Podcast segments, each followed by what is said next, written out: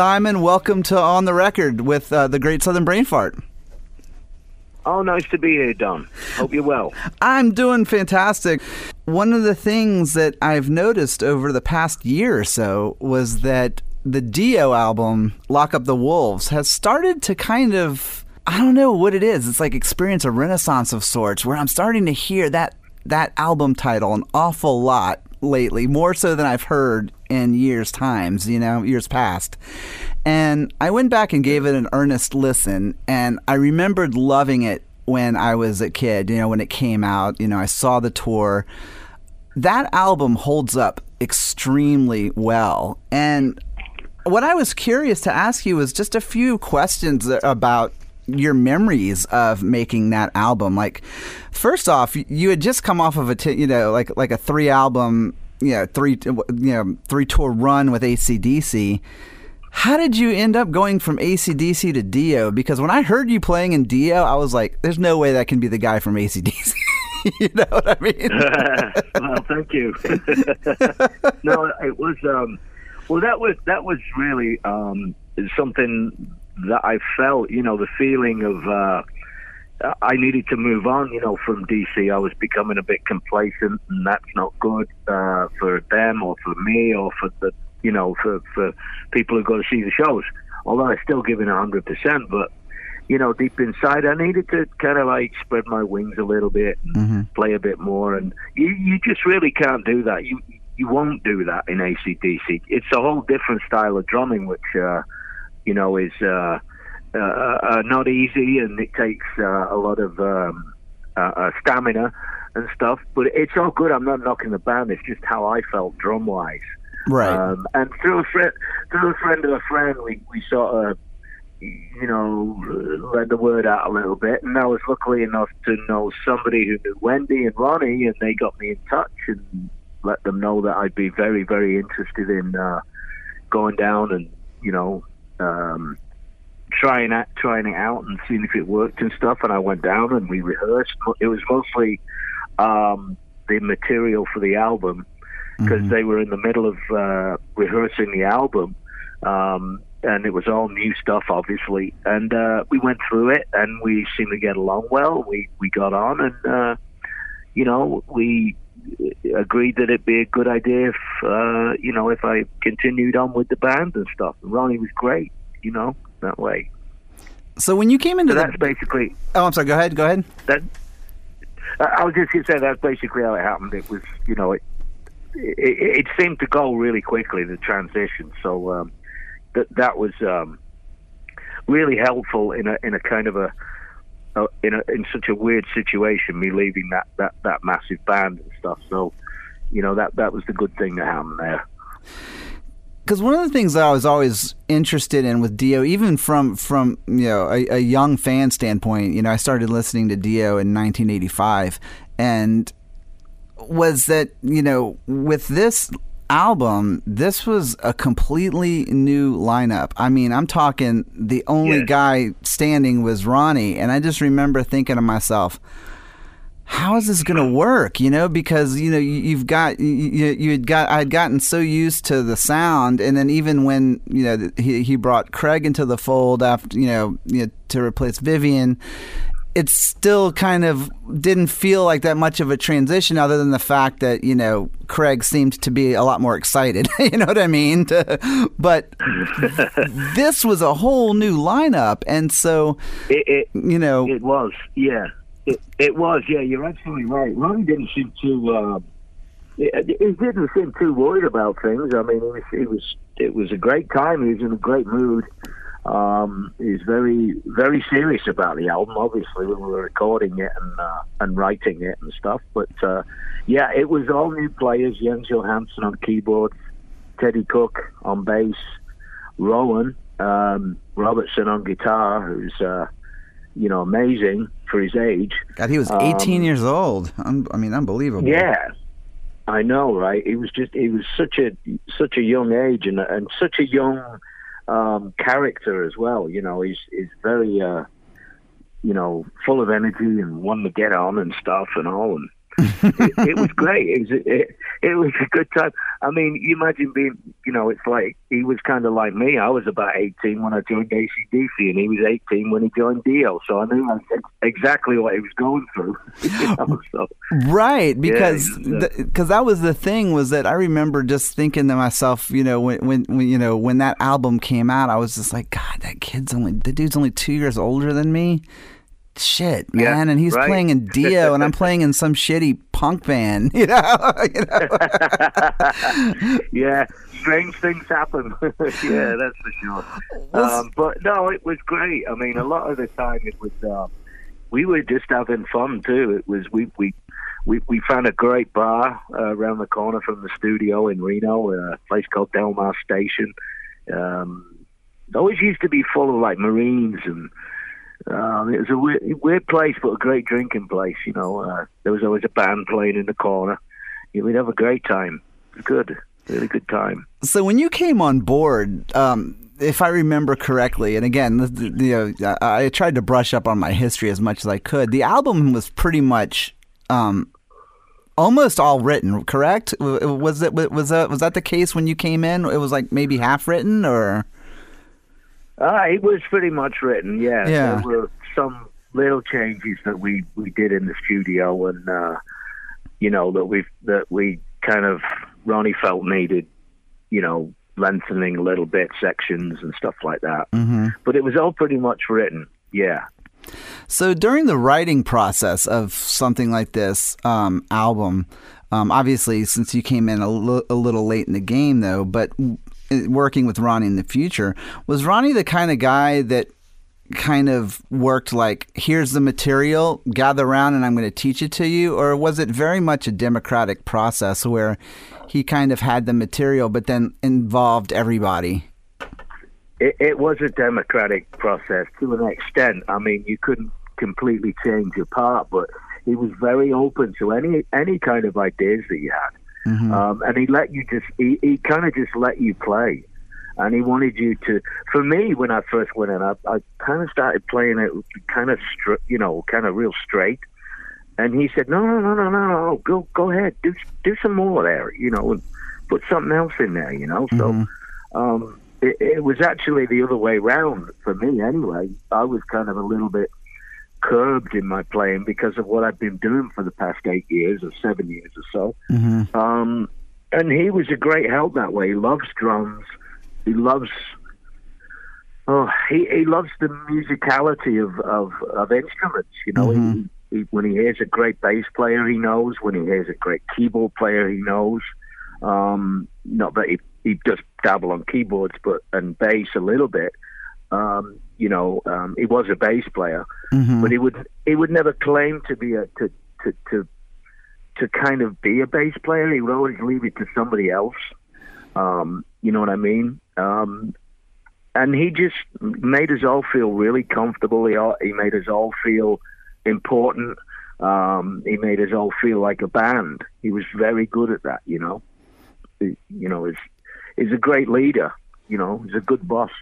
That's such a great thing to hear too, because um, being a musician myself and a songwriter, you know, I have a band and I kind of operate on that same mentality where it's like, you know, I'm not a bassist and I'm not a drummer, but you know, I've I, here here's the songs I wrote. You know, got you guys listen to them and bring in what you have. You know, bring in what you want to put in, yeah. and let's figure it out because I'm like you said, I'm not a bassist, but that's so cool to hear that that's how Ronnie worked because it it almost comes it, not even almost it definitely comes across in the sound because the overall sound of Lock Up the Wolves, even though it was a different lineup and that signature Dio sound still was there, you could tell that it was different players, if that makes sense. Oh yeah, yeah. Obviously, it was a it was a complete like you said, it's a completely different bunch of guys. Right. Um, you know, they they'd done some rehearsing with Vinny, and Vinny Vinny left for for one reason or another. Um, and I'm sure he, I'm sure he probably was scratching his head, going, "Oh my God, it, who's going to leave next?" You know, kind of thing. Um, but it didn't. It didn't appear that way. He never acted that way. He never got fed up with things. He thought he found it all exciting and playing with new people Um, you know, and he made us all, like I said, he made us all feel very um, included in the process of of you know developing songs a little bit more and let us let us fly a little bit more. You know, Mhm. I mean, it, Ronnie had worked with so many different musicians by by then, and um, you know, and even after that, I mean, it it, it was it was hard edged with regards to that. I think he, he just knew he he had his own his own vision too of the of the way you know the songs should go, um, but he, always let people express themselves within the songs. You know, he loved good musicians. I think that's basically what I'm trying to say. you Right. know. Now, when you went when Yeah. you went into this, had you did you know or had you played with any of these individuals in the past, and or was this the No, first no, time? No, Yeah, it was all new for all of us. Um, you know, it was. Um, um, I, I don't think either all of us, any of us, had played in a band together with each other or any projects. We were all totally new to each other. Um, you know, and that in itself was. Um, you know, you're kind of looking at each other and testing each other a little bit. Oh, you're doing that, huh? Okay, let's see. I'll do try this then. Because you know, little nuances you change up a little bit because it's a different player and stuff. Oh, oh, you think you you are good, huh? to- See if you can follow this. Yeah, yeah, check this out. but, Well, um, 'cause you know, it's so- yeah. Always, always with Ronnie at the helm there. You know, it was it was good. It was um, a good time. Well, so as a player coming into this, I mean, because like I said, I mean, I, I, you know, as a musician myself, I know what it's like to even play with just one new member, and just to play with one new person is is is is. uh, it's like a headache and a dynamic all on its own to try to get to know this person personally and musically and artistically. Yet here you are, you're thrown into a five six person unit you know with nobody that has ever played together did it come Yeah, together well, I- surprisingly fast for you or did It- or it did. yeah It did, it did. It, I know what you're saying, absolutely. I, I mean, like I said, Ronnie's had a lot of experience in the past with different people and musicians and all, and uh, I, I just gotten a lot of experience very quickly. Mhm. So, you know, I came in with that little bit of um, extra, you know, knowledge and stuff and all, and and um, but we all got along really well. It wasn't it wasn't difficult to get along, and they were all we were all they were all cool guys, you know, um, and uh, they were good at listening as well and changing things up and working the stuff in into the songs and stuff like that. So hmm you know, and like I said earlier, I mean, you know, Ronnie didn't seem really phased by the whole thing. He had such a, a vision of, excuse me, of how the songs were going to go that um, he, he didn't seem worried at all. It, it, it was just a really kind of relaxed time. Uh, I do remember one thing when we got in the studio, though, we we had to change the drum sound around a little bit because Mhm. we, we started off. The engineer was oh my god, I forgot his name. Uh, Mark Durnley. okay He worked on. He worked on. Um, oh, was it Mark Durnley? I might have the name wrong. I, I can't remember the, the man's name. He's a great guy. Um, but and it might have been Mark Durnley. I can't remember. um, but an- anyway, he was the engineer, and we set up the kit. We set everything up, and we thought, oh, okay, this is going to be cool. But it was a really kind of um, dry, not very ambient sound, and Ronnie didn't like that. So we we we, we were set up on the floor uh, with some baffles around, the usual kind of studio setup, and. Um, Ronnie came in and he, he said, "No, no, we need something better than that. We need we Mhm. need a bigger sound than this." So I, they brought in a riser. We put the kit on a riser, and um, we brought we brought in some um, uh, uh, ex- baffles, but we put plywood on them, so it made the room a little a little more live. oh okay but- yeah Yeah, yeah, and because the the other sound was too dry and small, he wanted a much bigger sound. right and um, and none of us had any problem with that. It was just like, oh, okay, that's where we're going with this. That's cool.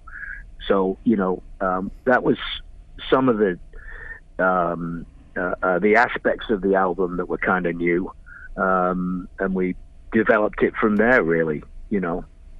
So, even though I think I probably know the answer to this already, but was there ever any kind of like was was there ever any kind of like pressure to or or like competitiveness with to say like oh we've got to we've got to up the previous lineup or was it very much uh, uh this is this is Dio now um they've already done what they've done we're moving forward Oh, I, you you can't really. I think you'd run your yourself round in circles if you thought that way, I, I, and I don't really don't think Ronnie did. No, no, because he always wanted to make a great album. Obviously, mm-hmm. everybody does. Um, every musician, you know, every producer, every engineer wants to make a great album. You're putting all your time and all your thought and all your efforts and all your love into making the songs great, you know. And that is basically what was happening. You know, there was no talk of like, oh, this has to be better than Holy Diver or Last in Line or, or anything like that. You just do what you do. You're you're in this little this little capsule of time. You know, that's mm-hmm. your time, and you do what you do. You if you spend too much time thinking about the past or even the future, I think you'd drive yourself insane. You know. Oh right, yeah. And if you're trying to if you're trying to you, you, look at things from the expectations of fans or look at look at things like am I going to be better or do this as good as something it's like just concentrating on the job at hand is enough as it is. Absolutely. If you want to you know do do your best efforts and make you do your best thing um, you have to be in yourself doing that. I mean in a way, you can't really, you know, uh, you know, get absorbed with the fans and stuff in a way because you have to step away from that and just do your best for the songs and stuff, you know, and uh, right. and for that particular time um, that that you have to make that album. And if you, you start worrying about a bunch of stuff, it's it's it's not a good place to be. I don't think you know. Mm-hmm. You always just try within your best, and and you listen to your fellow musicians and the songs, and you you you just try to absorb all that, and you're in a capsule in the studio, and you just go ahead and do it, you know, and get it done, you know. So when you once you guys got into the studio, you had made that connection. You that record button was hit. What was the first song that was cut that you yourself thought like, "Oh man, this this is it. This is this is where we've connected." That's a good question. I, I can't remember which was the first song that we that we started doing. Um, it was quite a while ago. Mm-hmm. I can't remember back that far. um, but I must admit, we, we did rehearse. We did rehearse well. Uh, mm-hmm. We were well rehearsed so to speak. Right. Um, and and we we were all really ready to uh, to uh, you know get on with things. At Norman's late, wasn't any of that stuff going on. Everybody was hanging around. You know, even when it was, they had nothing to do with it. You know, it was we were probably just getting drum sounds. Everybody was around and just hanging out. Um, just just really waiting to do their parts, you know. Which probably sets for a really good vibe because that says a lot that like when a band is present throughout a process that there's definitely some unity there, you know, but also that, that everyone's kind of studying each other a little bit, you know. Yeah, exactly. You know, we were trying to connect to not only as musicians but as people as as well, and hanging out and having a laugh, and uh, mm-hmm. and it was it was it was cool. You know, we all seemed to get along really well. Um, you know, I'd, I'd come in like I was getting drum sounds and everybody was there. And, um, you know, it was, um, it, it was a good time. Everybody was really focused on what they were going to be doing and uh, get, getting ready for it, you know. So, how, when was the last time you listened to Lock Up the Wolves? Well, somebody sent me um, actually a live show, uh, one of the last live shows that we did. In I, fact, I think it was the last show. I saw you post that. I saw you posted that on Facebook. Yes, yes. Yeah, and he sent it me, and I listened to it, and I'm going, "Wow, this sounds really good." and also by then, um, if I say so myself, it sounded really good. And uh, but also by then, you know, we'd been on the road, and we were even we were even tighter. You know, I was throwing in stuff, and so was Rowan, and you know, and I do remember that the, the band on. You know, it's inevitable. You get on the road and you, you get really comfortable and you start throwing stuff in. You, your mind starts going and you can throw in a couple of things. Um, and Ronnie really didn't didn't mind any of that kind of um, you know inspiration, I guess you'd call it. Um, and yeah, my friend sent me the the Dallas show, and I was listening, and I'm going, man, this is really good. Sounds awesome. And Ronnie was on fire. I mean, he's Oh. singing all kinds of stuff. I mean, it was just great, you know. Uh, Well, my But, fir- yeah, yeah, that- yeah. that's what happens when you're, you know, when you're on the road and you get comfortable with it and you're throwing stuff in, you know. Yeah, because my first Dio show was actually the Atlanta show where you guys played at the uh, Civic Center on the Lock Up the Wolves tour, and I totally remember that because I couldn't see you. you were so Yeah. far up in the fucking drum riser. I just remember going. right. I was, I'd be like, I was just remember going, dude, I'd love to see Simon, but he's so far because we were because we were like kind of we were like kind of sitting off to the to the right, you know. And if I remember correctly, Yeah. you were kind of set off. If you're looking at the stage, you were kind of set to the right, and John's was set to the left, you know. And then like, and I was and I could I couldn't see because you were so high up, and I just remember that. I, I, I- I walked in the first production rehearsal we had. I forget where it was. I looked at the riser and I go, "You've got to be kidding me! What the hell is that?" You know, like coming so, coming from your like four foot fact- riser in ACDC, right? You know, to like that. Know, right? I'm going like, so you're putting me on top of a bus, huh? A double decker bus. That's great.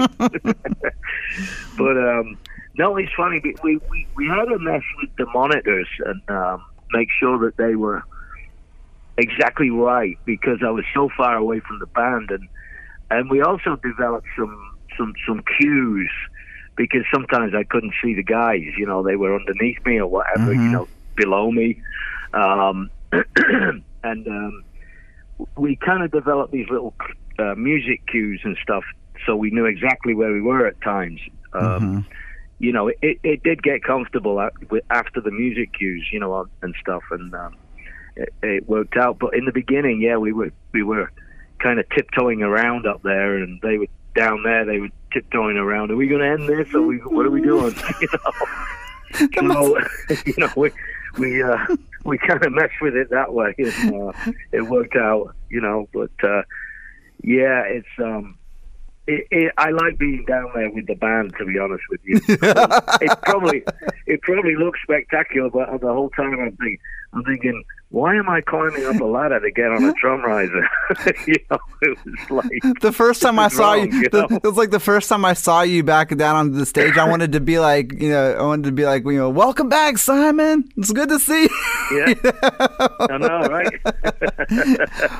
I'm like, I'll see y'all at the end of the show, right? Yeah, exactly. Or like, so I always wanted to ask you that. Like, what, what, what was like? I mean, I can't even imagine what what went through your mind the first night of that tour when you walked up there and you were just like, God, I can't see shit. I hope this goes well. You know what I mean? Like, Yeah, it, it, it, it was a little bit like that. We rehearsed quite a lot with it, um, and we did some good rehearsing. But you know, when when you when you stood there waiting to get up there and play and stuff, yeah, that's when it sets in a little bit, and you go, okay, well, I know what I'm doing. I hope everybody else knows what they're doing. You know, like, so that went okay, and it, it worked out. There was there was maybe one or two little. Uh, uh, I don't know what you call them, little flubs, but Right. uh, it soon got rectified, you know, and it wasn't a catastrophe by any means. So, you know, it, it worked out. well, so looking back on the playlist of the album, are you know because um, I rem- I had to go back and look at the set list from the tour, and you guys at the time were doing I think I think four songs off the album. Um, was there a particular song that I mean, it, well, the other thing I also wanted to point out too was that the album was actually, for its time, unusually long. It clocked in at just over an hour, where like that was right around the time you know CDs were coming out, you know, and like you know, you know, bands were starting to push the length of their albums. Um, like, were you under the impression that the album was pretty long at the time, or I mean, or did? No, did I, I got to. No, I got to admit, no, I, I, I, you know, those were the songs, and uh, it, it, it just felt right. You know, I mean, um, because it doesn't it feel added long. flow. It doesn't feel long. It was just until I looked at it today, the, before I was talking to you, I was like, "Wow, I had no idea that album was an hour long." You know? Yeah, well, I I think too. Um, you know, it's. Um, I think when you have a, a whole, you have a vision, you have a whole vision, and those songs were important. You know, somebody told me, and I'd forgotten a long time ago that there was actually another track that was recorded, and I don't remember recording it. Um, you know, which is um, actually unusual because Yeah, yeah, I heard there was two actually. There was one called because I wrote Oh, it down you here. There was called "Hell Wouldn't Take Her" and "The River Between Us." I think is what um, the two songs were called that were demoed but Oh, never really? recorded. Oh yeah, I think I think he did demo them. That's right. Yeah, I do remember Hell Wouldn't Take Her, but I don't remember the other one. hmm Um, I know we didn't record it. Um, yeah, no, we didn't record it in the studio. I mean, it wasn't left off the album. Um, Right. You know, well, I don't know. I mean, it like I said, like I was saying. I mean, Ronnie had a vision of how this album was was good, and these were the songs and stuff. So um, that that never really came up. It was like this is the album, and uh, and like like you said, I, and I agree. I don't think it sounds long. It's got a nice selection, I think, of kind of mid-tempo songs, kind of slower, heavier songs, uh, slow shuffle on there, and uh, I think it's. I'm looking back. It was an odd time when that album was released because I think a lot of, you know, you had the grunge thing came in, and I know a lot of people have said, you know, and there's nothing wrong with the grunge thing. It did, you know, produce some great stuff, but you know, I think that the whole heavy metal genre was changing. You know, that it was a different landscape, so to speak. I think, and um, you know, it. Um, uh, um, it, it it was just a, a different time, really. You know. Right. So, like, but when you look back on the um set list or, or, or the song list of the songs, like you know, a couple of notes that I made for myself was like how strong that I forgot songs like uh, "Between Two Hearts" and you know, "Born on the Sun" were. Um, is there a particular song or two that, excuse me, that that you look back on and go that that was a pretty special song for me? Yeah, that I always liked the song um, uh, "My Eyes." I, I always Oh. I thought that was a fun, brilliantly written, um, and beautifully sung. And it's also, to me at least, and I'm, you might agree, it's kind of autobiographical. It's it goes mentions a lot of songs that Ronnie had written in the past. Um, you know, and it, it, it's just in uh, you know I've seen it through the eyes of a stargazer. It was almost autobiogra- uh, autobiographical, and um, it was just brilliant. And unfortunately, we we never did that live. I always thought we could we could get we could definitely have done that live, but uh, it's not to be. But that's okay. Um, but yeah, um, and, and "Born on the Sun" I think is a is a pretty good song too. You know. Um, That was a great Yeah, one. That because that one really kind of it was one of the few songs on the album that I remember hearing, and even in going back and re-listening to it and thinking, "Wow, this this is reminiscent of that classic Dio sound," but at the same time, it still sounded new. Do you know what I mean? Yeah. Yeah, I think there were, he was he, he wasn't consciously trying to do that. It's just kind of the way the song came out. I, I totally agree with you, though. I think there are some other songs too that, that have a different kind of flair to them from the previous albums. Right. You know, and especially like with it being a whole new band, you know, the only the only constant there was Ronnie's voice, but um, you know, it was still his songwriting, even though the songs were a little little bit different. You know. hmm Well, because you can't take the song out of the songwriter. So regardless of who's actually Oh, no. playing them, there's always going to be there's always going to be a reflection of of of how he of how he's written. You know, like you said, if he's the one constant and he's the songwriter, even if he's got a whole new band, even though it might be played slightly different, it's it's still okay to sound similar. But yet, what I loved about with Lock Up the Wolves is that it sounded similar, but it sounded Mm-hmm. like it literally did sound like he he had a new band because it was so punchy and it was so like I mean like opening up with Wild One, you know, I was like, "Oh wow, this is so different than you know, Sacred Heart or Holy Diver or Last in Line. This is a new band, but it's still the minute Dio starts singing, you know, the minute Ronnie kicks in, you're like, "Oh, this is Dio," without a doubt. You know? Yeah, yeah. It, it you, you can't you can't ever take that away. That it's it's Ronnie's voice, it's Ronnie's lyrics, um, it's Ronnie's melodies. It's it's all his. It's his baby. At the end of the day, um, which is amazing. I mean, I was so uh, blown away by being by being in the studio with him and, and being in his band. I mean, you know, the the guy had meant a lot to me for a long time. You know, I loved Right. Rainbow. I loved Sabbath, all the stuff he'd done before, and there I was playing drums in his band. It's like, w- wait a minute, what's going on here? You know, but um, you know, sometimes it was like that. I'm like, good God, that, that holy shit, that's Ronnie James Dio. you know, it's like, wait a minute, what am I doing here? Oh yeah, I remember. I'm in his band. no, it was Yeah, and you had a relationship that lasted th- through many years because you know one of the things that I remember like being both heartbroken and excited about was that following the Lock Up the Wolves tour, I remember being very excited about what was going to come next for Dio, what was going to come next, and then all of a sudden it's Black Sabbath returns, and I'm like, yeah, and all of a sudden I'm like, whoa, but what about Dio? You know I mean? Like, because I was a huge Sabbath, I was a huge Dio era Sabbath fan at the time, even much bigger than O- in an Ozzy era, which you know back when I was a teenager was blasphemous, you know. Um, but you know, so when when that came, was it was it a blow to you guys, or or, or, or was it kind of like you, you it, it was something that was eased into, and you kind of just said, okay, well, I guess we're done. Well, it, it didn't feel like we were done. I mean, it, we were done, obviously, Yeah. because he was going to do Black Sabbath for the next couple of years at least. Mm-hmm. Um, yeah, I, I don't, I, I really was happy for him.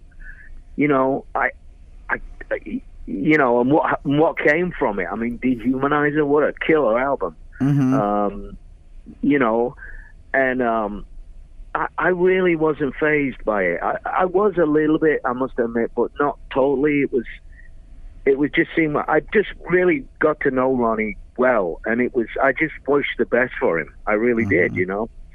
Um, I did feel that we could have gone on and do, done another album. I must admit, obviously, and um, we could have done a, um, some more touring because, like, the band was getting super tight, and you know, we we were just like a gang. Um, you know, it was going really well, but um, you know, I, I I managed to get on something else. I forget what I did after that. Oh, it was uh, UFO, right? Oh, I went in the uh, Rhino Bucket after that. Rhino I- Bucket, yes, yeah. which which is so funny because they're pretty much the California ACDC. well, they are, I guess. Yeah, they would. They don't like being called that, but I don't know why because they really do sound like. but that. I love, I love, I love those guys. Those guys. George Dolivo is one of my one of my favorite guitar player songwriters. I thought that I thought their stuff was brilliant. And when you you were on the, the Pain album, I thought that was fantastic. It was great. You know. Cool. Yeah, yeah. I mean, after you know, after Ronnie went to to Sabbath, it, I was just kind of hanging around, and I was doing okay. You know, Mhm. it was okay. But you know, um, I was just like, okay, well, I can't keep hanging around like this, so I better, you know, get on something. And and through a friend of a friend, I met up with them, with with Rhino Bucket and stuff, and we really, you know, we really clicked.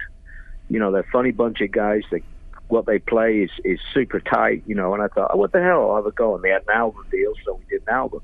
So that worked out pretty good, you know. Um, but um, yeah, I mean, it, it was. Um, it, it really wasn't a, a troubling time. It was, you know, you know, it's kind of actually taking a little break from Ronnie. But Ronnie would, when Ronnie went to Sabbath, he, he always assured me that Dio would be back again.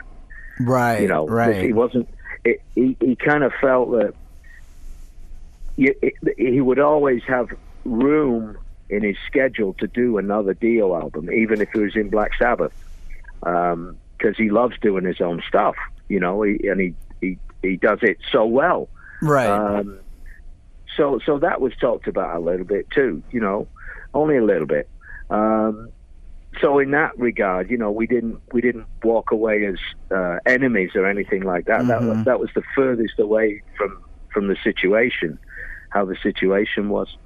So um, yeah, that's that's probably how all that went down.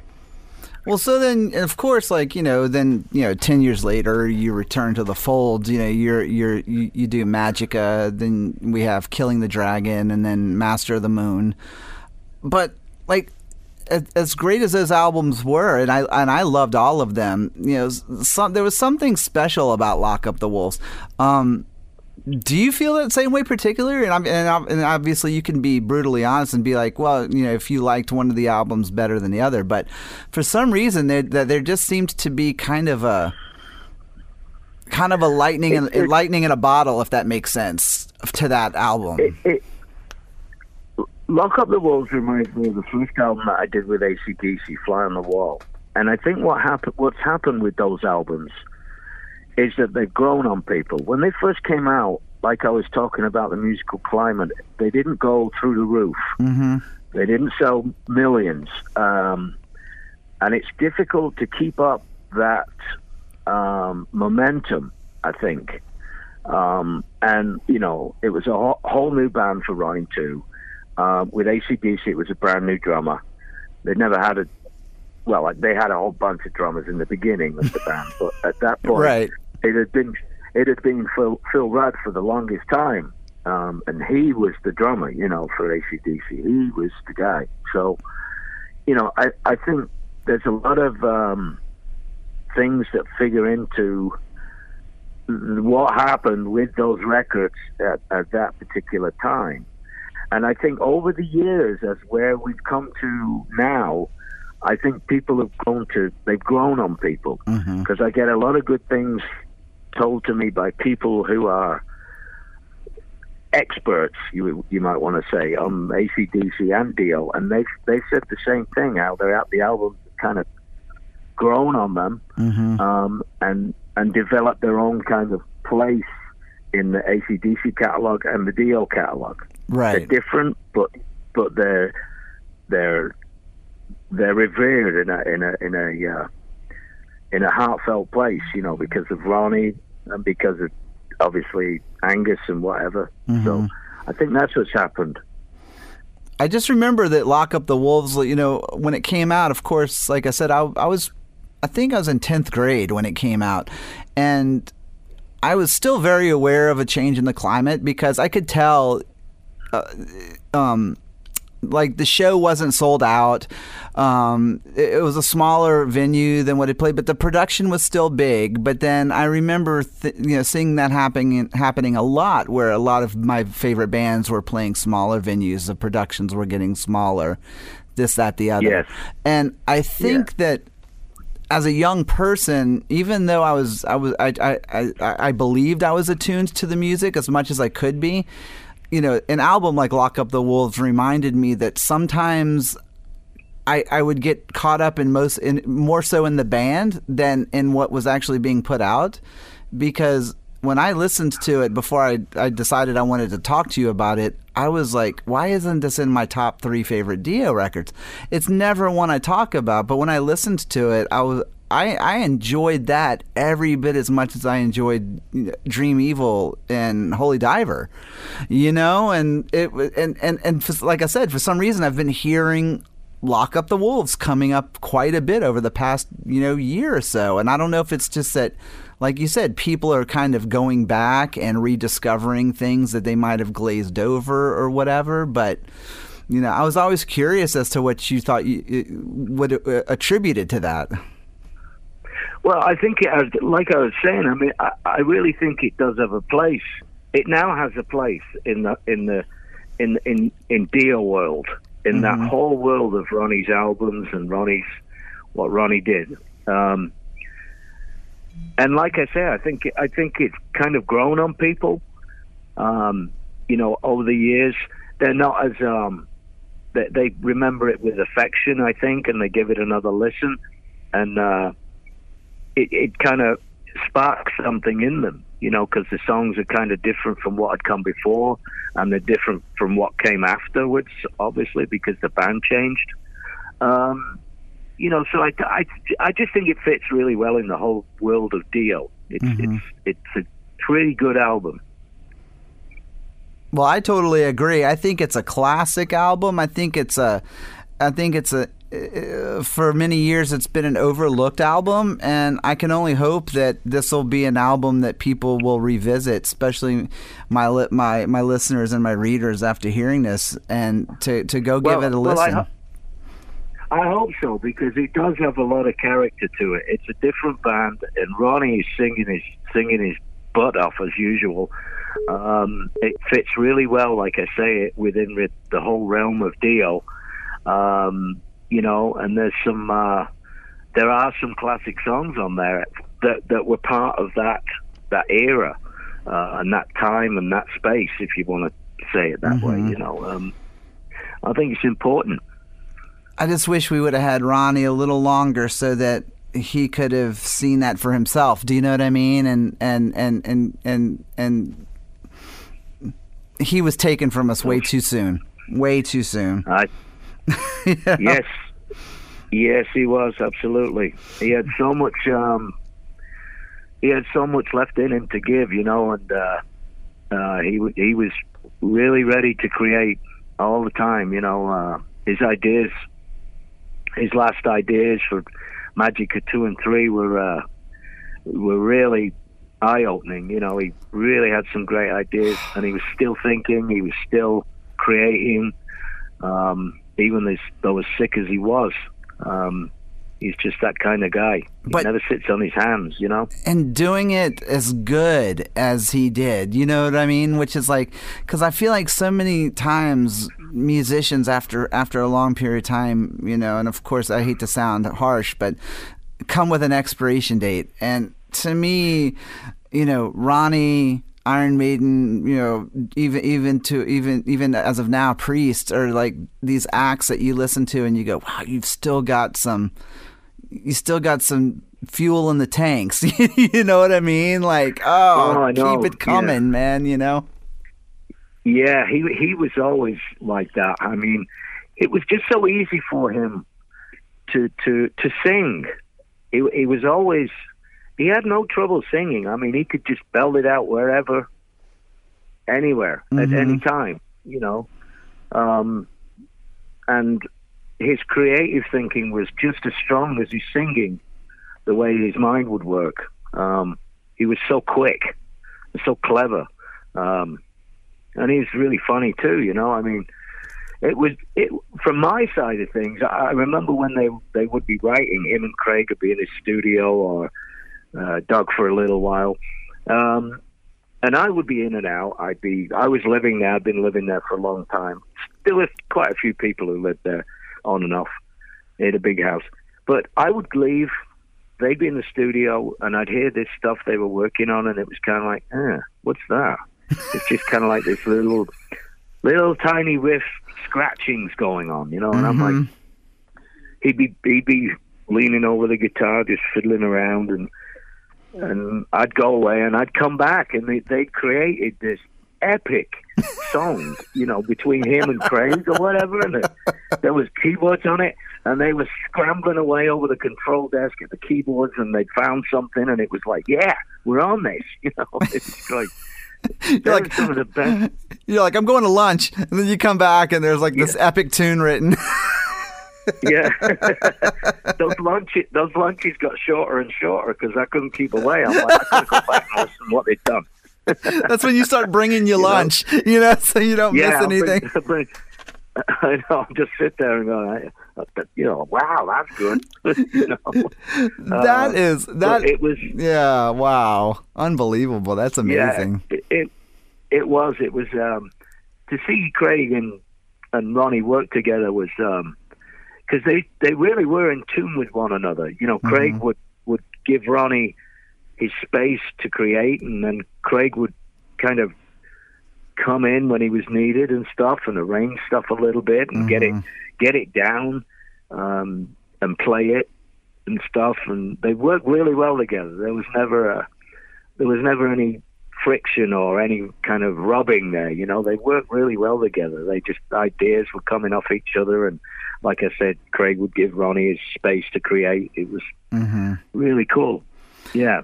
One of the things I also did read some, somewhere, and it may have been uh, in a with a uh, an interview with uh, Rowan, um, th- that there was actually mention of a second album that was written and shelved, I guess, because it never happened. No. Because is there any truth to that, or like what was? Uh, Not not that not, not that I know of. There Mhm. was there was no, you know Ronnie may have had material, but he never mentioned it to me or played me anything. right. Um, you know, and uh, he did have stuff in the vaults, so to speak. Mhm. But and now and again he would pull something out or pull a song out and go like, let's let's try and work this one into this album.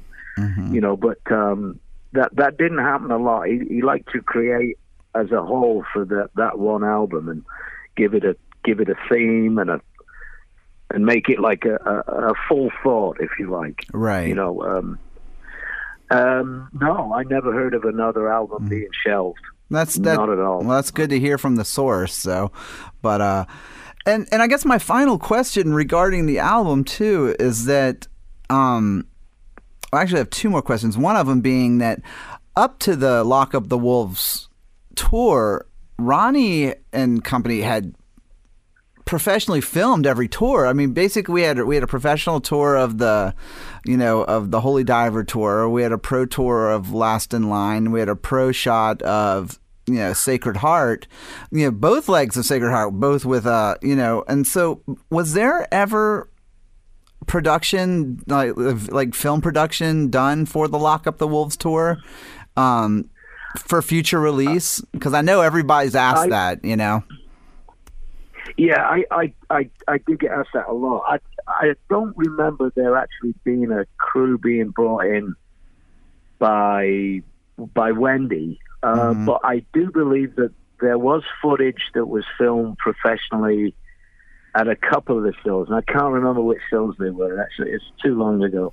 Um, but and I think that Wendy has the rights to those because I did talk to her briefly. Oh, must have been three, four years ago now about the idea of you know it'd be great if there was some you know lock up the wolves footage that we could put out and stuff. She said, "Oh, I've got some. You know, we'll, at some point we'll." Um, so we'll see. You know, I don't know if it's if it's stuff that was recorded by a by a by a, a, a you know a, a TV company or, or what Mhm. it is. She didn't really tell me that, so I don't know.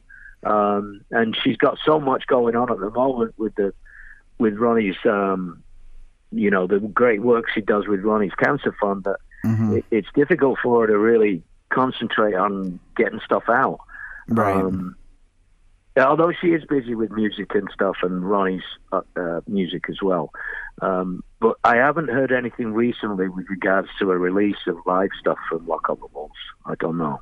Yeah, because especially in this um, day and age where where uh, we're seeing a lot of bands releasing, you know, anniversary reissues of albums and stuff. I, I, I would I would I think that would be such a great album to just hear re-release. I mean, don't even have to remaster. I don't touch Yeah. it. Just put it back out with some bonus stuff. you know what I mean? And like, Yeah, you know. Yeah, I know. I, I love it when bands do that. That that's very cool when bands do that. I think it it would be a great. It would be. It's a great idea. I think it would go down really well. Absolutely. You know. Uh, but yeah, live DVD with the Lock Up the Wolves album. That would that would be awesome.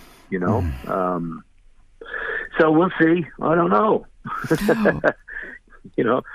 Well, I guess in closing, if if if you had to describe your experience with Lock Up the Wolves and like your thoughts of Lock Up the Wolves as where you're at right now, how would you kind of encapsulate it into just a small condensed feeling? I just I would just say that I I think the album exceeded my expectations. I knew it was going to be good, but I thought it came out uh, better than I thought it would. On saying that, though, I I do think that uh, um, it, it would be nice to hear it like what we were talking about. If you re release the album with a DVD, a live DVD, or something, mm-hmm. it might be cool to have somebody go in and kind of remix the album a, a little bit too. Mm-hmm. You know, um, and, and I don't think there would be any harm in doing that. It would just put another little a little flavor to it, if you like. Um, but no, my overall, um, you know, thoughts and my memories of, uh, of of doing the lock up the wolves was great. It was a good, it was a good fun time.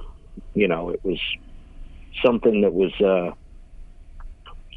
that was important to me too because I, I got a chance to spread my wings a little bit on drums and do a little bit more than I'd been doing. Mm-hmm. Um, you know, and I really enjoyed that part of it. Um, I didn't let it go to my head, obviously. You know, I think you could tell that in the playing, but I did get a chance to do a few things that were uh, a little bit more of a risk than I'd been doing. So I was happy that I got to do that. And, um, you know, I've got good memories of that album. That is amazing. Well, Simon, I really appreciate you taking the time to talk to me about Lock Up the Wolves and your memories. No and, problem. And I hope that everybody that hears this will will will give it a listen and maybe maybe find some love for it that they didn't have or that they didn't realize that they had for it it, it, it wouldn't it, it wouldn't hurt you giving it another listen. That's for sure. it's a good album. Well, Simon, thank you so much again for your time. I really appreciate it, and um, and I look forward to speaking with you again in the future, man. Sounds great. Thanks a lot, Don. It was nice speaking to you. Take care. You too. Thank you, Simon. Cheers.